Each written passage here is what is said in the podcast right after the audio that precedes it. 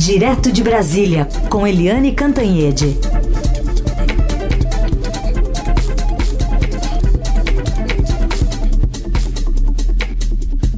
Oi, Eliane, bom dia. Oi, bom dia, Raíssen, bom dia, ouvintes. Bom, vamos começar ainda falando sobre os desdobramentos dos ataques golpistas do último domingo, mas na esteira disso tudo veio uma união rápida entre os três poderes. Ontem até numa cerimônia com o presidente Lula, o presidente da Câmara, o Arthur Lira, e o deputado Veneziano Vital do... o senador Veneziano Vital do Rêgo, vice-presidente do Senado. Pois é, a gente está assistindo um processo muito interessante de como o ex-presidente Jair Bolsonaro e os bolsonaristas, quanto mais eles pressionam, eles atacam, eles violentam a democracia, mais a democracia se fortalece nesse país. E quanto mais a democracia se fortalece, isso fortalece também o presidente legitimamente eleito, Luiz Inácio Lula da Silva. Então, o que a gente viu foi isso que você falou, uma rapidez enorme, uma diligência enorme da Câmara, do Senado e do Supremo para reagir aos ataques de domingo. Com o seguinte detalhe, né? O Judiciário está de recesso e o Legislativo está de recesso, está todo mundo de recesso, viajando, etc. Mas mesmo assim, eles articularam essa rápida resposta àquela vilania, àquela barbárie de domingo. Então, já rapidamente a Câmara se reuniu, no mesmo dia já fez uma reunião virtual e já apoiou o afastamento a intervenção federal decretada pelo Lula no governo do Distrito Federal. Depois, no dia seguinte, já o Senado também rapidamente já se reuniu, já decidiu, confirmou a mesma coisa, intervenção federal na segurança do GDF. E o Supremo Tribunal Federal votou ontem, virtualmente, todas as medidas, na verdade, a grande medida do Alexandre de Moraes. O Alexandre de Moraes vem tomando medidas monocráticas, né, dele próprio, de ofício, porque ele é que está no plantão do Supremo Tribunal Federal, mas essas medidas dele estão sendo todas reforçadas pelo Supremo Tribunal Federal. Inclusive, o afastamento por 60 dias do governador Ibaneis Rocha do DF. Então agora não é mais uma decisão do Alexandre de Moraes, é uma decisão do Supremo Tribunal Federal. E a prisão, o Supremo também apoiou a prisão do ex-secretário de Segurança do Ibaneis Rocha e ex-ministro da Justiça do Jair Bolsonaro, que é o Anderson Torres, que está nos Estados Unidos, que deve voltar hoje para Brasília e já se apresentar para ser preso, né? Nessa votação do Supremo, foram todos os ministros a favor da decisão do Alexandre de Moraes, menos dois, exatamente os dois que foram nomeados pelo Bolsonaro. O ministro André Mendonça, do Supremo, e o ministro Cássio Nunes Marques. Todos os demais unanimemente, ou seja, unanimemente entre os não bolsonaristas, todos aprovaram a prisão do Anderson Torres. Então, os poderes agindo rapidamente, só para registrar dentro dessa nossa conversa da democracia, da união nacional em torno da democracia, o Tarcísio Gomes de Freitas, governador de São Paulo, se encontrou ontem com Lula, né, e veio num despacho republicano e os dois conversaram para a reabertura da ideia, da proposta de privatização do Porto de Santos. E na saída, o Tarcísio Gomes de Freitas disse que o Lula não tem preconceitos, né, não tem vetos, digamos assim, a essa privatização, e o Tarcísio também disse que a relação entre os dois é uma relação republicana e que eles precisam caminhar juntos, não por uma questão de ideologia, cada um tem a sua, mas por uma questão de civilidade política, de atitude republicana e de interesse das populações do Brasil e de São Paulo particularmente. Isso aí, os dois mesmos publicaram aí tudo isso nas suas redes sociais, né, e com essas palavras, com esse entendimento também. Eliane, aproveitar aqui que tem uma pergunta, uma ouvinte, a Leonilde, ela pergunta se era possível, que assim, pode passar tudo na cabeça de terrorista, né, mas se era possível que na cabeça dele estivesse passando a ideia de destruir documentos e provas contra o ex-presidente e seus aliados nesses ataques. Bom, saíram muitas caixas lá na mudança, né? Mas, enfim, o que você diz para a Leonilde? Oi, Leonilde. Bom dia, bem-vinda. Eu acho que não era esse o objetivo, porque eles não procuraram papéis particularmente, né? Eles roubaram armas, eles roubaram presentes que autoridades estrangeiras deram ao legislativo brasileiro, que eram guardadas num armário de vidro, todo de vidro. Eu particularmente, Leonilde, eu gostava de passar ali na Câmara e ficar olhando aqueles objetos da China, objetos raros, exóticos, era uma coisa tão bonita, eles roubaram, né? E eles também foram com o objetivo de depredar, de vandalizar. Eu acho que eles não estavam muito preocupados com documentos, não. Até porque eles não estão preocupados com a justiça, eles não estão preocupados com nada que seja minimamente, razoável, minimamente objetivo. É uma ação subjetiva, canalha, né? E sem muito propósito. É ir lá e quebrar. É uma coisa quase patológica, viu, Leonilde? Muito bem, obrigado aqui a Leonilde. Você citou aí todas as ações, Eliane, envolvendo o governo do Distrito Federal, afastamento de Ibaneis Rocha, decretação de prisão do Anderson Torres, do comandante da PM também, mas e lá dentro do governo federal? Qual é o foco agora envolvendo tudo isso que a gente está ouvindo sobre o que o batalhão, por exemplo, de polícia do Exército tinha que ter feito e não fez, enfim, como é que está isso tudo? Olha, o que está acontecendo é que passada a fase de limpar a área no governo do Distrito Federal, afastando o governador, prendendo, mandando prender o ex-secretário de Segurança, o comandante da PM, as atenções se voltam agora para as Forças Armadas. As Forças Armadas, que eu sempre digo aqui, todo dia, foram muito feridas, muito machucadas no governo Bolsonaro. Nenhum presidente pós-democracia foi tão cruel com as Forças Armadas, com a imagem do Exército, da Marinha, da Aeronáutica, como Bolsonaro. Ele fez muito mal às Forças Armadas, ele criou a sensação de que lá só tem gente querendo boquinha, empreguinho, vantagenzinha, privilégiozinha.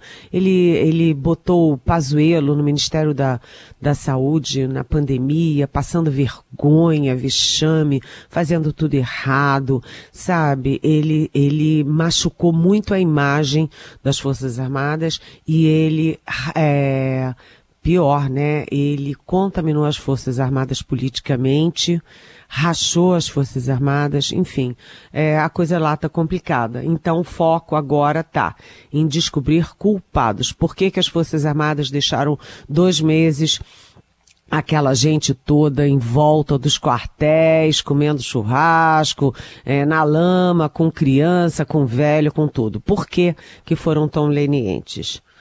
Por que que o ministro da Defesa, o novo, o José Múcio, não enfrentou isso mais duramente, com uma faca no pescoço de generais, brigadeiros, almirantes? E, enfim, está aí uma busca de culpados nessa área militar. Então hoje tem alguns fatos que eu trago aqui publicados na imprensa. No nosso Estadão, tem a reportagem dizendo que o GSI, o Gabinete de Segurança Institucional, que é dirigido por um general Gonçalves Dias, da segurança do Lula, dispensou o reforço do Batalhão de Guarda Presidencial, BGP, ligado ao Comando Militar do Planalto, 20 horas antes das invasões e quebradeiras. Por que que o GSI fez isso? É preciso ficar claro. né? Também tem uma outra informação no Globo, no colunista Lauro Jardim, que eu achei muito importante, é que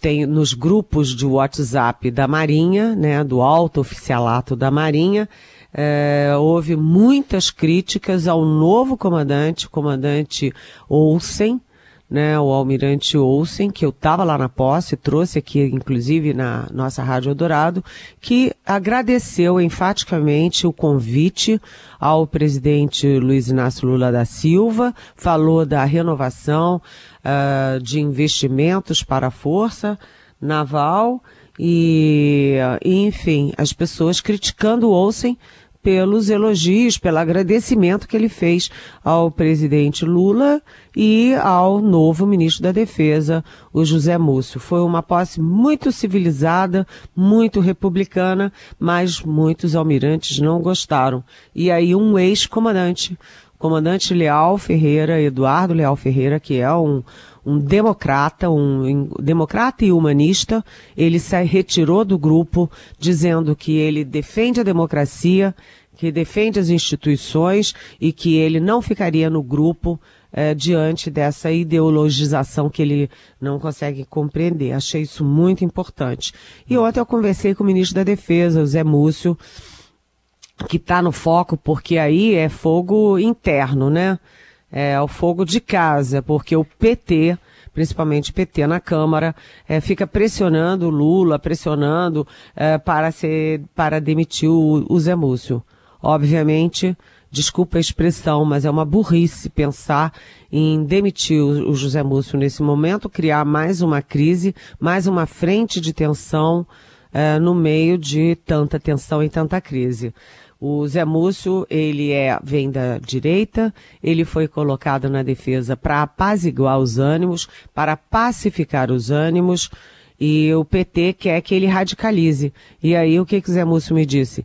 Eu entrei em campo para a defesa, não para o ataque. É, ele fez aí uma metáfora futebolística, né? Além disso, né, ele ontem teve o apoio de 5 ex-ministros da Defesa, o Nelson Jobim, o Aldo Rebelo, o Raul Jungmann, o general de 4 estrelas Fernando Azevedo Silva e o petista Jacques Wagner, ou seja, do petista ao general, ex-ministros defendendo a posição do Múcio, porque todos eles sabem que é contraproducente e é contra o Lula, sabe, o ministro da Defesa pegar uma faca contra o brigadeiro, pegar um revólver para botar no peito do almirante e, sei lá, dar um soco na barriga do brigadeiro. Quer dizer, é coisa de petista que não entende como é que funcionam essas negociações, esses diálogos com uma área delicada, sensível, que tem uma cultura muito diferente da cultura deles.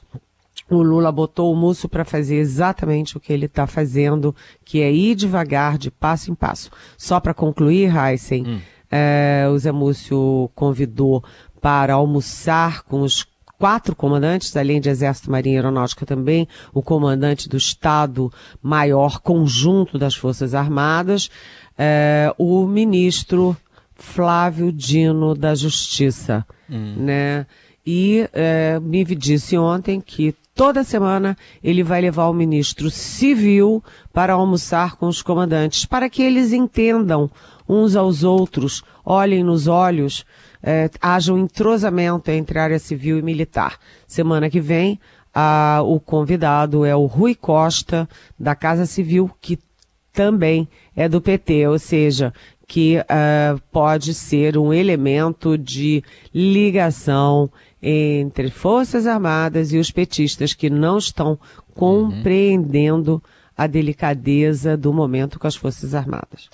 De análise política direto de Brasília com Eliane Cantanhede, agora para falar de 2 cerimônias marcantes, emocionantes de posse de 2 ministras, Sônia Guajajara, ministra dos povos indígenas, e a Anielle Franco, ministra da Igualdade Racial. Eliane, a gente vai ouvir um trechinho das duas. A Sônia Guajajara falando sobre injustiças e a Anielle, claro, né, lembrando a irmã, a vereadora assassinada no Rio, Marielle Franco. Sabemos que não será fácil superar 522 anos em 4, mas estamos dispostos a fazer desse momento a grande retomada da força ancestral, da alma e espírito brasileiros. Nunca mais um Brasil sem nós. Muito obrigada. Um projeto de país onde uma mulher negra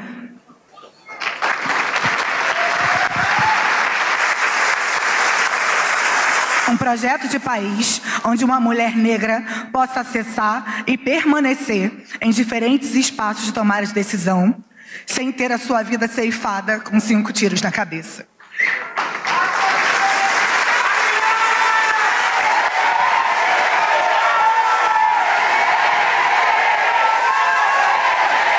Bom, Eliane, como é que você vê o simbolismo desses dois momentos, então?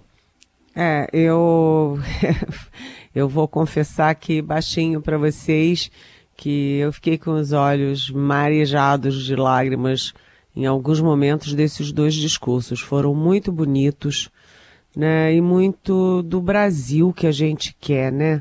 O Brasil amoroso, inclusivo, da diversidade, em que as mulheres têm espaço, os negros têm espaço, os gays têm espaço, os deficientes têm espaço, a comunidade indígena tem valor, tem respeito, tem espaço.